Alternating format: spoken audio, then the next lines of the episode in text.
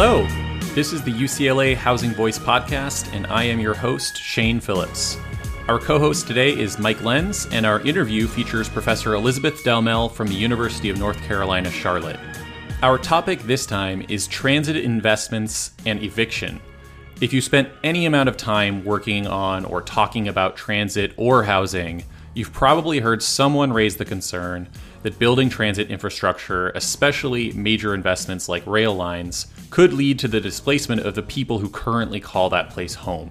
There is a perennial question of how we can invest in places in ways that benefit existing households and ideally also welcome new ones rather than simply replacing the former with the latter. I think it's taken as a given that investments like this do lead to some amount of gentrification or displacement, but Dr. Delmelle's findings in this paper and in her earlier work really challenge that assumption. The reality is that there's just not much evidence that transit infrastructure and other improvements lead to evictions or other kinds of displacement. But as we discuss, research often looks at averages or means, and displacement is often experienced at the extremes. Just because we don't see much impact at a neighborhood level, it's still entirely possible that some individual households are negatively affected even if the average household benefits.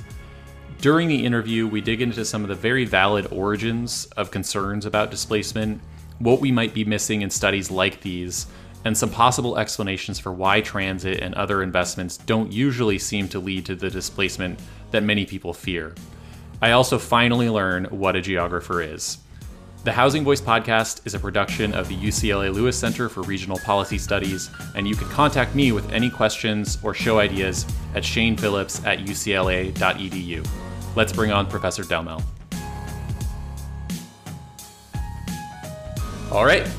Our guest this time is Dr. Elizabeth Delmelle, Associate Professor of Geography at the University of North Carolina Charlotte Department of Geography and Earth Sciences. Uh, we'll just jump right in and say, Welcome to the show, Elizabeth. Thank you very much for having me. I'm excited to do this.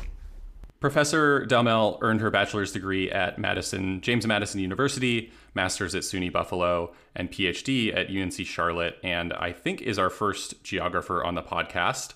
Um, so let's just start off and let me ask why geography and you know what drew you to it.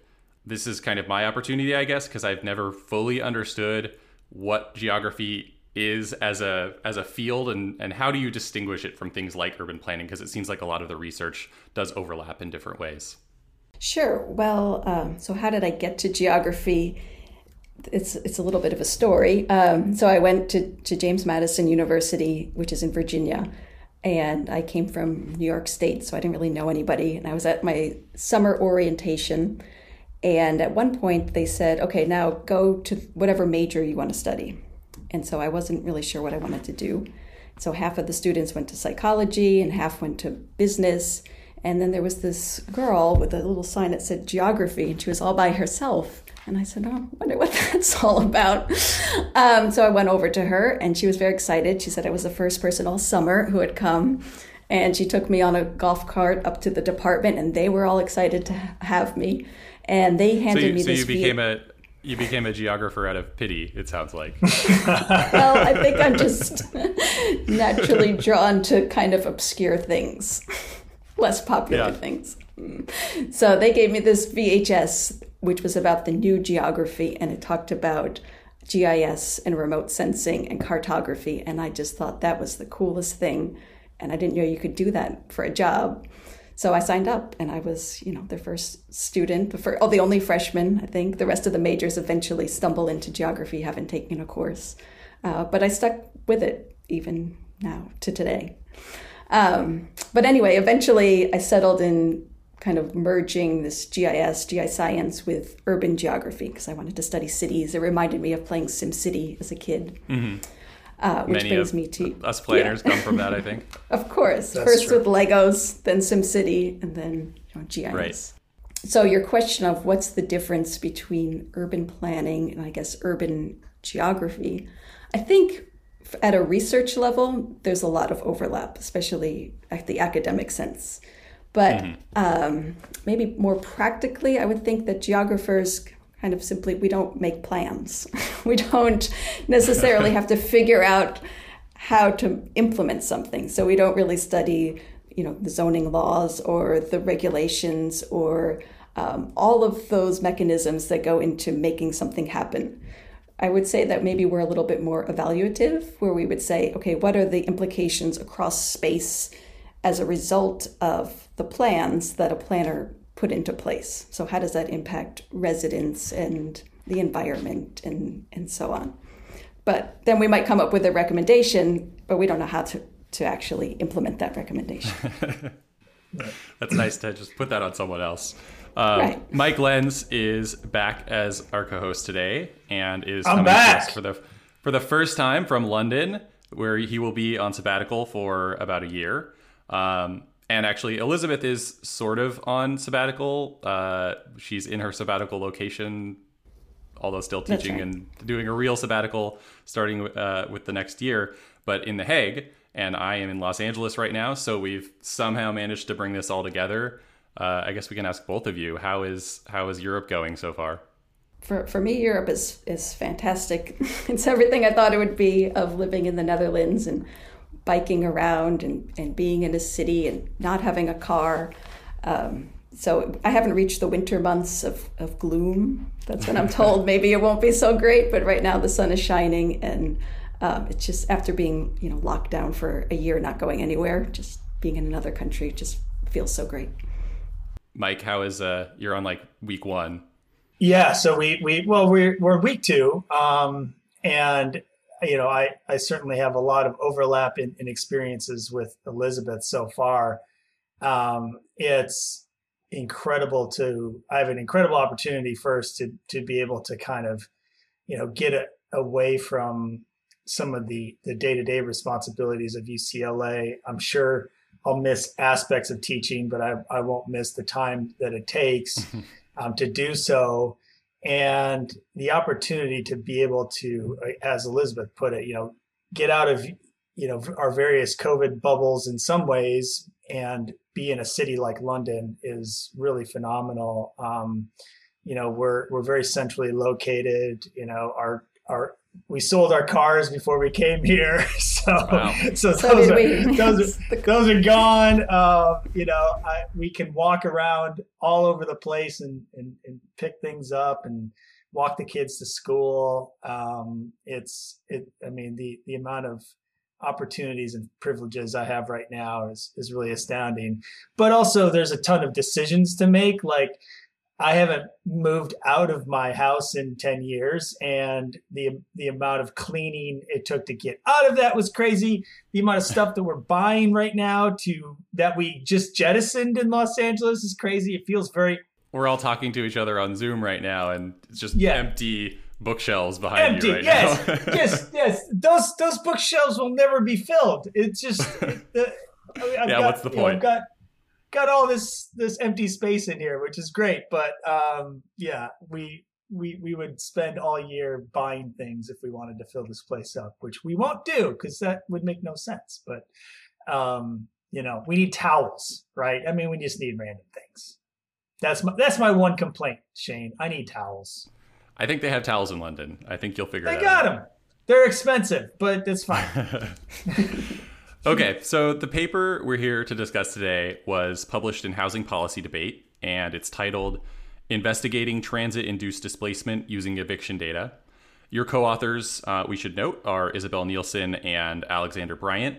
And to put it briefly, your paper explores this question of whether investments in public transit, and specifically rail stations in this case, lead to more evictions in neighborhoods that might be at risk of gentrification.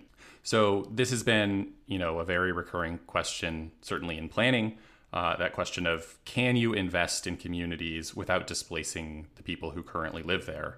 The fear, of course, is that you can't, or that you can only do those kinds of investments after you've taken really strong precautionary measures with, you know, anti-displacement and that kind of thing um, before you make the investments you know that can, and that can be things like rail lines um, that's a common one but it can also be parks and it can even be simpler things like bike lanes bus lanes bus shelters that kind of stuff.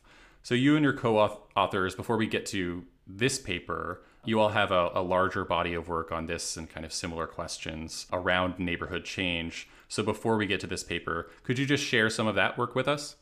Yeah, sure. So we have looked at this question on the impact of transit stations on neighborhoods and gentrification and displacement from a lot of perspectives, both quantitatively, qualitatively, from local case studies, and nationally. Um, I feel like right now we're kind of wrapping up all of this research. And so if I kind of look back and reflect on and say, what's the big conclusion that I would draw from this work? I would say that on its own, something like a transit station or a park or a bike lane will not automatically radically transform a neighborhood. Um, mm-hmm. There needs to be certain preconditions in order for some transformation to happen or some changes even to happen. Um, so, one of the important things that needs to be occurring in the city is that there needs to be a lot of population growth and mm. demand mm. for housing, right? Um, so, if you take an example like Buffalo, where I, I lived very briefly, and they have experienced rapid population decline, and they built a light rail line, I think in the 1990s. And in order for that light rail line to cause the city to suddenly revitalize or gentrify. Because not a lot of people are moving in, it would mean that enough people already living in the city would have to decide that suddenly they want to get up and move and live close to that light rail station. Right, right. Uh, and ignore all of the other reasons why they decided not to live in that location in the first place, which is probably yep. because they don't have the right schools, they don't have the right housing, the crime rates, and so on. Right? So without the strong population growth, I don't think anything will happen. So in a city though like Charlotte, which does have a lot of population growth, lots of people moving in from Buffalo, um, they're looking for housing, right? You could, in some cases, make the case that such an investment might make a neighborhood attractive enough that these people who are moving in decide to live there. But again, I think you need these same preconditions because when people make location choices, it's not on one variable. They're not saying, oh, this has got a train. That's it. That's right. right? Yeah, yeah. They're looking at the schools, they're looking at the rest of the factors in the neighborhood. So if that investment is coupled with other desirable things that are people consider when they choose a home, like these days it's walkability close to a city center, proximity to other amenities. Then if you add a new investment, well then that might put put it over the edge and say, okay, well, this is even the city is investing in this. Now it's even got this train. Then for sure, then all of these people might move in, and then you might see something.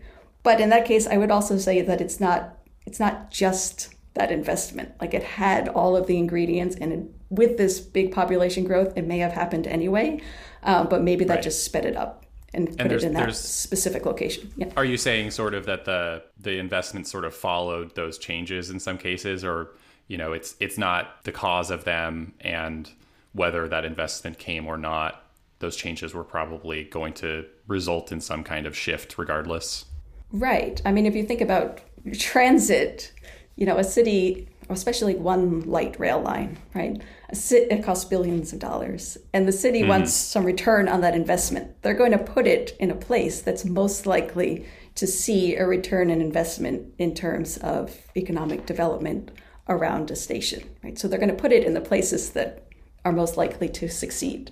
So I would say yes.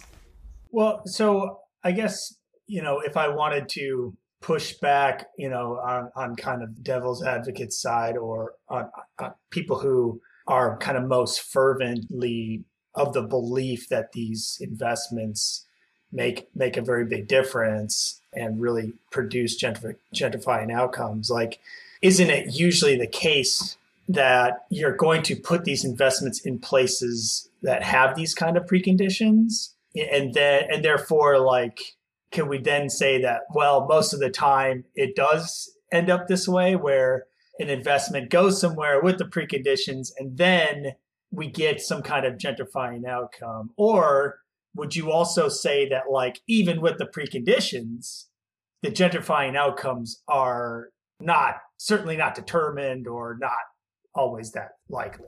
Yeah, yeah, I would say in those circumstances, given those preconditions, right, in the, the prime areas, if you put in this investment, it would probably speed up the process, right? Okay. Because it's telling developers and it's telling residents that it's kind of giving them a signal saying, okay, the city is investing in this area. If it's an area of TOD, you know, putting in new sidewalks, they're they're making it nicer, um, and so all of those things will speed up this process. But if it were just the light rail, which is kind of what the narrative tends to be, then we would see uniform changes along the line if it's one line, right? Um, but in the case of a lot of cities, so I'm thinking of Charlotte, which has put in this new light rail line, those changes are most acute close to the city center in walkable areas in neighborhoods that were next to neighborhoods that have already gentrified, but further up right. in these areas that were, have less desirable characteristics, we don't really see many changes. Because again, it's not it doesn't override all of those other things. It's not going to say, "Oh, we've got a trade now. I'm just going to ignore the all of the other reasons that make this place less desirable to somebody. And if I may go a little farther, and you don't necessarily have to sign on to this, if we're talking about neighborhoods that have these preconditions, that have the high population growth, that have high housing demand, et cetera, um, or growing housing demand, not building the the rail, not putting the rail station there isn't going to stop gentrification. You know what I mean? I mean, like the counterfactual is not necessarily like stasis in, in these neighborhoods that we're talking about. Correct, because with all of that demand, right, developers are just looking where am I going to put this next uh, housing development or apartment complex to house all of these people who are moving in. And right. so they tend to follow investments, but if the investment wasn't there, they would look at what are the, the other trends. I mean, it's just, it would happen eventually, in my opinion. Cool. Okay, so for your study, you looked at rail lines built or extended in four cities Newark, San Diego, Seattle, and St. Louis. Uh, all of these were opened or extended between 2005 and 2009. And you found, kind of in line with these earlier this earlier work, that evictions did not increase in these places, with one exception that we will get to. This is discussed in the intro of your paper, but you know, as as you mentioned, it sounds like the existing research on the subject seem to point in the same direction. Can you give us a little more detail just on what you found for this study in particular? Yeah. Um, so, like you said, we looked at um, the rates of evictions and eviction filings rates in these four different cities. And we took what's called a quasi experimental approach. So, we looked at treatment neighborhoods or neighborhoods that were near the transit station and a set of control neighborhoods. So, neighborhoods that were similar and following similar trends that didn't receive the station. Um, and mm-hmm. so then we compared rates of evictions and eviction filing and said, okay, after this rail transit station opened, did the transit neighborhoods or the treatment neighborhoods, did their trajectory change in a way that was significantly different than the control neighborhoods? And so, as you just mentioned, uh, in basically all cases, we did not find a significant effect of the rail transit station opening on eviction filing rates, with this one little exception that for us is hard to explain. Um, so, in the case of St. Louis, there was a spike in eviction rates in transit neighborhoods just after it opened but that also corresponded, mm-hmm. I think mm-hmm. it was 2007, 2008, which was the height of the foreclosure crisis. So we don't know if that was some artifact of that, why it just happened in the transit neighborhoods, but it immediately went back down, and the rest of the time period followed the same trend as the control neighborhoods. So it's questionable whether or not that played any role. We probably should talk to somebody in St. Louis to figure out what happened in those areas. But other than that, we didn't find a significant impact. We can get to maybe why possible reasons that St. Louis had different results. Um, but we can, I guess, we can first just talk a little bit more about displacement and eviction and sort of what this all means and how it's measured because there's many different ways to do it. Obviously, displacement is is extremely disruptive in people's lives. And you know, linking this back to our discussion uh, a few weeks or months ago with Kristen Perkins, we know that the impacts of moving for whatever reason aren't always felt equally. Her work shows that the well being of Black and Latino children, for example, on average, seems to be more negatively impacted than that of white children when they move, again, on average. People obviously have good reason to be concerned about displacement, but there doesn't seem to be much evidence really that these public investments are the thing causing it. So, why do you think that this concern persists? Well, I have a couple of thoughts. um, well, so one, in the gentrification and displacement literature, there is sort of a divide between quantitative studies and qualitative studies, where quantitative mm. studies have tried very, very hard using all kinds of imperfect data to capture this effect that qualitative researchers insist exists. So, one explanation. Wow, that's well said. That's really well said. Um, so one reason for this might be, and I'm going to credit my uh, co-author Isabel Nilsson for coming up with the term. It's the the means versus the extremes. So quantifiers mm-hmm. like myself, we study mean, we study averages, we study trends, and if there's some high value, it kind of gets uh, you know leveled off in our analysis, and we're not concerned with that. Whereas yeah. if you're a qualitative researcher, you're going to go to that observation that just gets you know uh, averaged out and you're going to report on what's going on in that area. So what we might call an extreme or even an outright. It doesn't even have to be an outlier, just be a high value, right? Mm-hmm. And you're going to talk about that. Um, so that's one big difference between this, why we can't capture it because perhaps it's not widespread everywhere, like we for all the reasons we just talked about. And when we try to model things, we're not going to get that one or two observations of those neighborhoods. Another reason is it's something that's hard to measure displacement. So, what does it mean that somebody is displaced? It means that they've left involuntarily. So, we have residential movement data sets where we can try to uh, quantify this, but those don't tell us the reasons why somebody has moved, right? Mm-hmm. Um, and then qualitative researchers have also tried to, to interview people, talk to them about why they've moved out of a neighborhood. Is it because there was a train that came in? Is it because your property values went up because of gentrification. But by definition, somebody who's displaced is no longer there. So those people are really, really hard to find and um, interview and talk to and figure out these reasons. So it's a difficult population to study.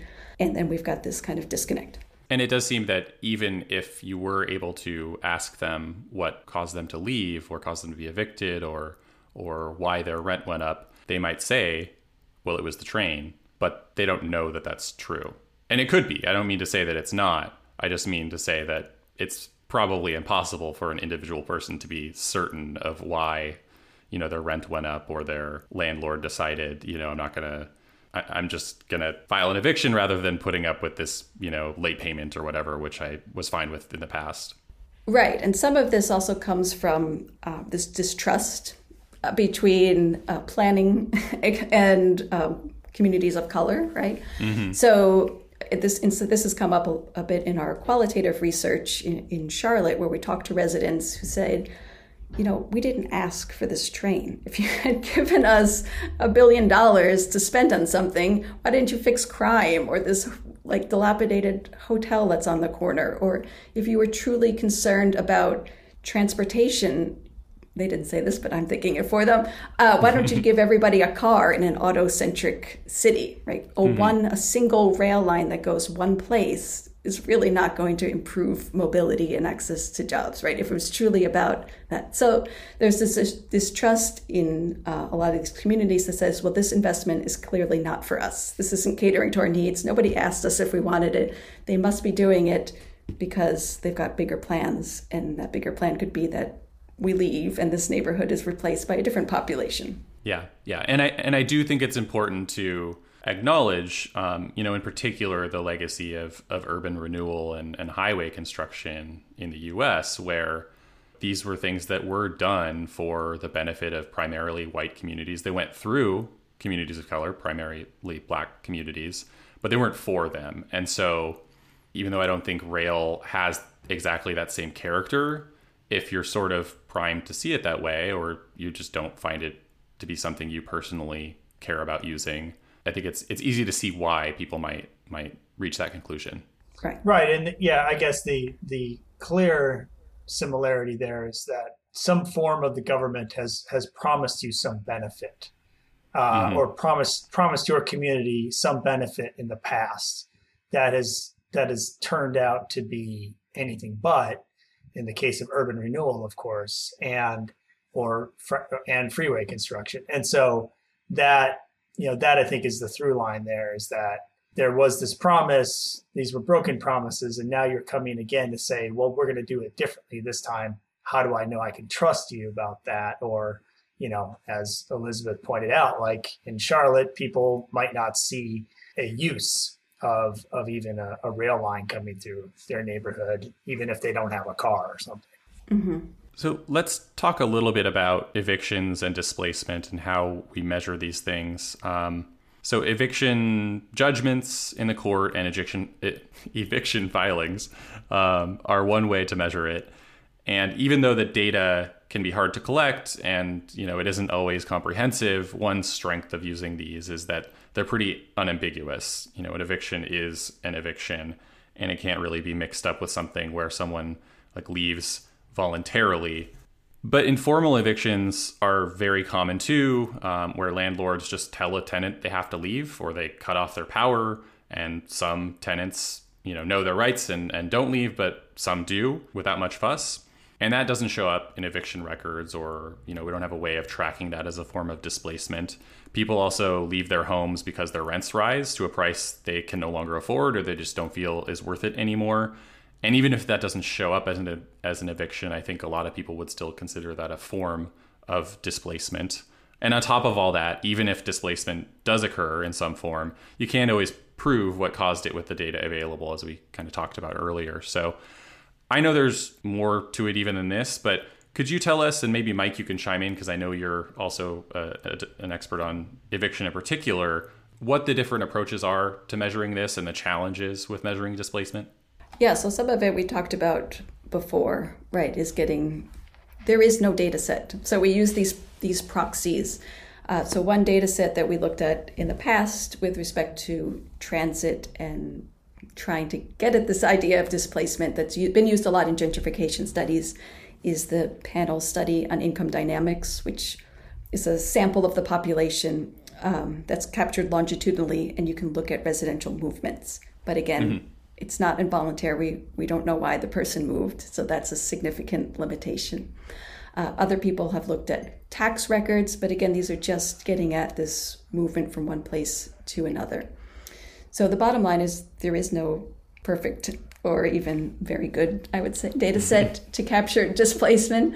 We said, well, we've we've tried to study this all these other ways. We're unable to come up with this impact. It's still very much the narrative. Why don't we try something else? So that's where we there was this uh, eviction data set, and we said, well, it, it's worth at least testing this hypothesis.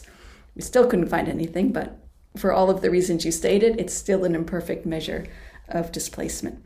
Yeah. So you know, in a couple of recent papers in Southern California, um, my co-authors uh, Kyle Nelson, Ashley Gromis, and Xavier Kuai have looked at eviction, generally trying to see what kind of neighborhood characteristics are associated with eviction.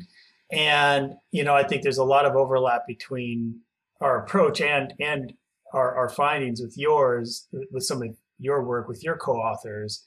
Whereas, you know, I mean, for us, well, there's two things I want to talk about. One is kind of the data issue or like what what eviction is conceptually compared to displacement because as we've talked about a little bit like it's not the same thing mm-hmm. the other thing is like where do we see more evictions and you know at least as far as we can you know kind of torture the data um, it doesn't seem to be the case where you see more formal you know court-based evictions in neighborhoods that are increasing in housing value increasing in rent pressures incre- you know declining vacancy rates, you know, some of the indicators that you would think are showing a hot housing market or a rising housing market that you would think are pricing out the, the lower the, the, the local population existing population and or making landlords think oh i could get something better here. I could get somebody to pay more.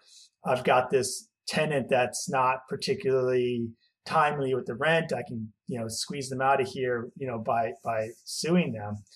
So, you know, where we find, you know, the most evictions are places where people of color, particularly African Americans, live, even kind of rising levels of those of, of, of people of color, um, where poverty is concentrated, and almost zero evidence that like some kind of housing market heat is is correlated to that.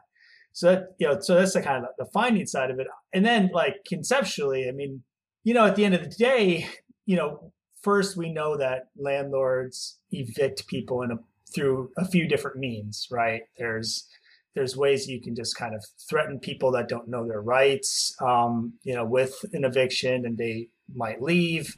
But what but what we're ultimately holding on to, and what I believe Elizabeth and her colleagues are holding on to, are like uh, court petitions, right, and court judgments, you know, and and you need some kind of case. You need you need a tenant to have exercised in some kind of wrongdoing, you know, or not lived up to the contract or the lease, right?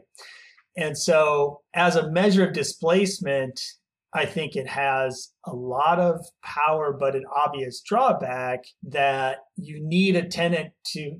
What you're often picking up is that tenants are not paying or tenants are not living up to the lease in various ways. And you're also capturing that a particular landlord who isn't going to be randomly distrib- distributed across the city, a particular type of landlord is more or less litigious, right? More likely to have mm-hmm. a lawyer, more likely to um, seek court redress for various things, including my tenant didn't do a thing that I that you know that they said they would. Just to to clarify, you know, the point you're making, it sounds like if your lease expires and the landlord just says, "I'm not going to renew this lease," the tenant, I think, again, would probably, at many tenants at least, would consider that displacement. But by this metric, that would that would not qualify, right? Yeah, that's not an eviction. Yeah, right? that's yeah. just which you know, as you say, like the strength of evictions is they're very clear on what they are. It's just a it's a subset. I think pairing that with your own research, though, on how evictions seem to be much more associated with uh, you know communities of color and, and black people in particular um, and poverty rates. And actually, maybe useful to clarify if that includes Los Angeles, where uh, mm-hmm. yes. where landlords don't have the freedom to just end a lease. Right. Basically, you can only be evicted legally through an eviction filing and judgment. Or that, or an Ellis Act. Yeah, yeah, yeah. Yeah. I do want to actually just really quickly go back to what you were saying earlier, Elizabeth, about the extremes versus the means and how you know, it, it seems like one possibility here is some people, when a rail line or what have you gets built, some people who wouldn't have been evicted or otherwise displace are, maybe just because of who their landlord is or, or whatever. And others maybe maybe they care more about staying and so they're better about paying the rent maybe they really value this thing and maybe there's a, a, balancing that's happening where it's not the same people who would have been evicted or displaced in lieu of the investment um, but the total maybe doesn't change all that much because just people's priorities are different and you've changed the neighborhood such that it's more valuable for some people and you know not more for others or even if rents go up, less so because your rents have gone up, but you don't actually care about the rail. So why would I pay this extra um, expense? Does that sound like a possibility to you? It's a plausible explanation. um, when we use the the PSID data to look at residential mobility, just more simply in rail transit neighborhoods, we just looked at uh, whether or not somebody moved out a few years after it, it opened and that we varied that year. And we found that, like all other studies, lower income residents are more mobile from one time period to the next. They just tend to move around a lot.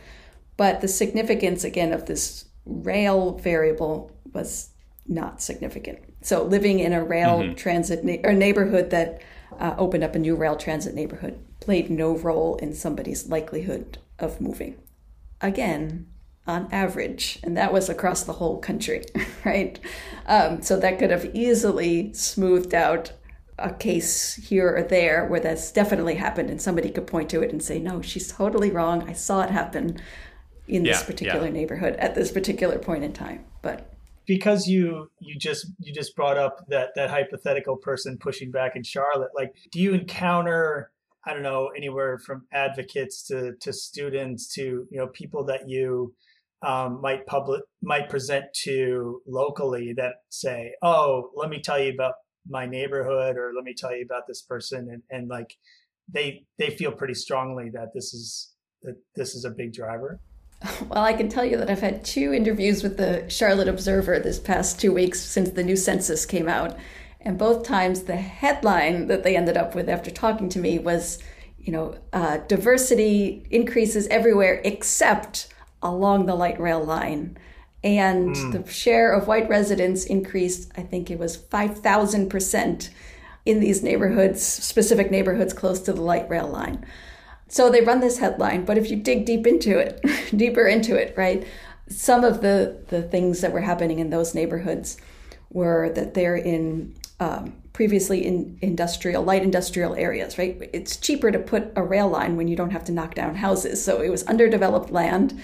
There was hardly anybody living there to begin with. So it, it's a artifact of small numbers, right? You can get really high percentages when the share of residents increases by that much. But the story that they want to sell in the newspaper was that it's it's because of this light rail, right? So part of it comes from I think how this is depicted. And there have been a lot of changes along the rail line, but again, if you disentangle that from all of the other things and you you say, okay, but let's look specifically where the changes are happening along the right light rail line. Again, it's not everywhere. It's in the neighborhoods that are close to uptown. But this is something that's that's contentious and uh, it's expensive. Not everybody wants it, so it, it's easy to criticize. With residents, though, that we've talked to, especially lower income residents in neighborhoods that are further away from the center city and older uh, suburban neighborhoods, they they didn't really want to talk about the light rail when we had focus groups. I mean, they might have this initial concern like, oh, mm. yeah, nobody asked us if we wanted that, but then would easily get sidetracked into all other topics of conversation. So it, I don't think that it, it really had a huge impact or hadn't at this point. Interesting. It does feel like, I guess, something that I, I often point out with these kinds of debates. A lot of this comes down to the fact this like austerity mindset or approach of government over the past several decades where part of the problem is we are only building a rail line in one neighborhood every decade. And so there's a, of course going to be a lot of attention there whether it mm. manifests as higher rents or evictions or whatever it's going to be very noticeable and arguably it's just not it's not enough um, we should be investing more broadly in more neighborhoods kind of all at the same time and it's just kind of the focused nature of these things and how rare these kinds of investments actually are that is maybe part of the problem here. And if you uh, yeah, could, if you had a rail line open to many places at once or in the same five year period, um, it would be hard to say like, well, you've just totally changed this one place when you've you really you know benefited a lot of places all at the same time. Yeah, I think that just kind of boils down the bigger problem of the world of the cities today, which is which we can't solve here, unfortunately. just not right. it's not about the train. I mean, if it's inequality, right? It's inequality yeah. in in in space and in incomes and in education. And if the landscape were more equal, none of this would be a big deal because it wouldn't just be a few places that have everything and then a few places that seem to have nothing, which is the way a lot of our American cities are today, right? So if we yeah. can improve this inequality, that's the heart of the matter. Forget about the light rail again. Figure out a way. To- but I do, I do think it's important to acknowledge that you know people have what powers they have, and as an advocate, if you really do believe that the light rail is is causing some kind of, if it's causing gentrification or whatever, you might have a way to influence that in a way that you probably can't fix or even you know move the needle on income or wealth inequality in your own city, much less the, the country, which is really where it has to happen. So I, I want to give give people their due that like they're not necessarily acting irrationally, at least if they think this is the problem, you know, part of the problem, even if they understand it's a symptom of the problem. There's, I think, a, a, a correct recognition that you probably, as an individual or even as a as a group of individuals in a city, can't really solve the the root cause. Sure. And I think another fair criticism of something like light rail, which is very expensive. I mean, I, like trains. um, don't get me wrong, but uh, in the in a lot of these cities, it's not going to do much for solving transportation problems, right? They're they're autos they're designed around the automobile. So if you could take it's is that the best use of a billion dollars for addressing transportation problems, right? Or with something else, with straightening out cul-de-sacs somehow. Again, I don't know how because I'm not a planner, but evening out, you know, these disconnected roads in older suburban neighborhoods in a way mm-hmm. that made access between uh, low-income individuals who are increasingly out in the suburbs and low-wage jobs. Like, if you could spend a billion dollars on that, yeah, wouldn't that be cool? Bus lanes. You could get so many bus lanes with a billion dollars. Yes. Right. And bus lane, but again, the infrastructure isn't really there, especially in right, place right. like Charlotte. So yeah. if you could here in LA, we've at least got the we've got the grid, but we've got that going for us. So grid the streets, put in bus lanes. Big roads going in straight lines. We could send many buses down. We have plenty yes. of those. do do we know anything um, in in your study uh, about the demographics of these evictions? Part of why I'm curious mm-hmm. about this because I don't want to I don't want to just dismiss the fact that, you know, St. Louis did see an uptick in evictions in these transit neighborhoods relative to the controls. It was like a pretty the significance was at the 10% level. It was, you know, not a super super strong um, connection, but it's there. And I'm wondering if demographics as as Mike talked about might have something to do with this in part because, you know, St. Louis just has a larger black population and and black households tend to experience eviction at higher rates. Is there maybe something going on there? Um, I know that Newark has a similar black population share of the population, so you know if that was the sole answer, we might expect to see a similar res- result there, and we didn't. But what are your thoughts on that? Uh, well, first, we don't we don't have data on the race of the evictions, but I don't mm-hmm. think that that's it. And the reason being is because we, when we did this um, selection of our cases in our control neighborhood, our treatment and control neighborhoods, we use this propensity score matching technique, which tries to find neighborhoods that are matched very similarly across ah, race okay. and income. So we kind of control for that in the onset and say these two neighborhoods are very similar. They have the same share of black residents, and for some reason, two very similar neighborhoods, the transit ones saw that immediate spike and then dropped back down. Mm-hmm. Got it. And uh, just to do a callback to another one of our earlier interviews with Evan Mast, another possibility I was thinking about here about why we don't see um, the eviction that a lot of people fear might be, you know, on the one hand, you're building this rail line and maybe there is some gentrification pressure that we're not catching in in these studies. But on the other hand, a lot of times new housing development also accompanies these. And what we've seen with past studies is that rents tend to stabilize in nearby buildings when these buildings are built. Um, and even it seems like displacement might fall a little bit too. I think uh, Kate Pennington's work showed that for San Francisco. So don't really have a question for that, but, but uh, just to think about like how many different things are going on here at the right. same time where it's not just that a rail line is being built and then that's that's the end of the story yeah absolutely that's kind of one of our running hypotheses of why we we see these null null effects everywhere is because there is housing in TOD neighborhoods built right around those stations that mm-hmm. captures a lot of that demand and it's housing that's directly tailored to the type of person who wants to live in this um, type of TOD neighborhoods in the US, I guess. Um, so, and, and in Charlotte at least, the impacts are really concentrated around the rail transit station. When you go further away from the from the neighborhood, it's hard to tell that there was any impact of a transit line. I would say. So new developments. You mean in are, terms of in terms of ridership, or in terms of development, or in terms of de- development or changes? Okay. Yeah. Got it. Yeah, and I, I should acknowledge that some people think that the development itself is also exacerbating gentrification and displacement even more, but the, the evidence we have mostly points in the opposite direction. You know, at the outset, Elizabeth, you you I think covered kind of the bigger picture of all of the work that that you and your co-authors have done um, on not just this specific question of transit uh, in potential transit induced gentrification as measured by eviction. Um, you know, but if there's if there's anything we missed uh, about kind of this this bigger picture because you know our format for this podcast is to talk very specifically about one paper um, but you know if there's if there's something else on on this very important body of research that that you've you've uh, engaged in you know then that would be good to hear yeah i mean the, one of the other kind of stories and other papers that we've been working on that comes to mind is I, w- I was giving my, a presentation at a conference, I think it was with planners, and somebody oh. stood up and said, No, no, you're totally wrong. Transit does cause displacement, and I can tell you, or gentrification, and I can tell you that in Durham, North Carolina, there's plans to build this light rail. So this was maybe five years ago.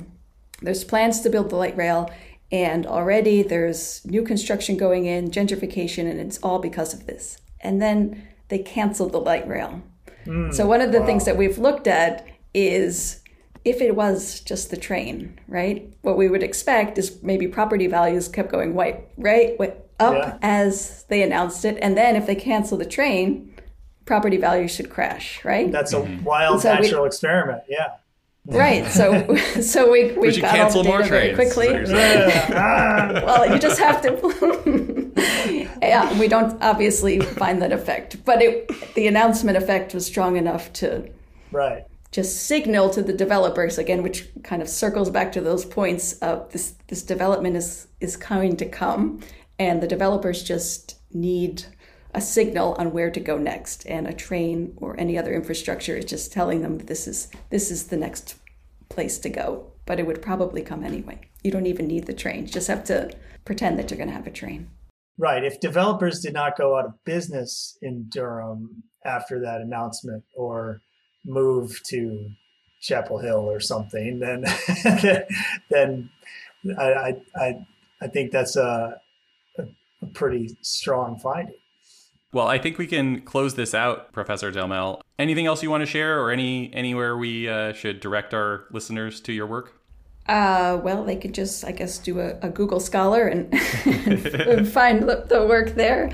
Uh, I will also give another shout out to my my um, partner in crime, Isabel Nilsson, who was the two of us have worked uh, together on all of these projects. So I tend to go do all of the speaking, and she does all of the work. Oh, that's a that, that's, that's, a good a, deal. She's a good, a good person to have around, then definitely. Uh, well, well, I'll I'll ask one one other question in that vein. What what is what is next? Um, you know, what is there a, is there a focal point of of your sabbatical research wise? Yeah, so we're we're pretty tired of studying the train, on, honestly, uh, and we've been starting. You've told us all we need project. to know. We now, now we know the answer. so I, I I got this new obsession that actually was was a result of studying the train when we were walking through neighborhoods and um, trying to figure out what was going on, what was going to happen in this neighborhood. If right near the light rail station, but there were these small houses, nothing seemed to be going on, and so I pulled out my phone and I got out Zillow and I started to read the property advertisements, And it said, you know, this is the next up and coming neighborhood. This is right next to the light rail line, you know, a builder's dream. And so I became obsessed with scraping Zillow advertisements and analyzing oh. the text of um, property advertisements.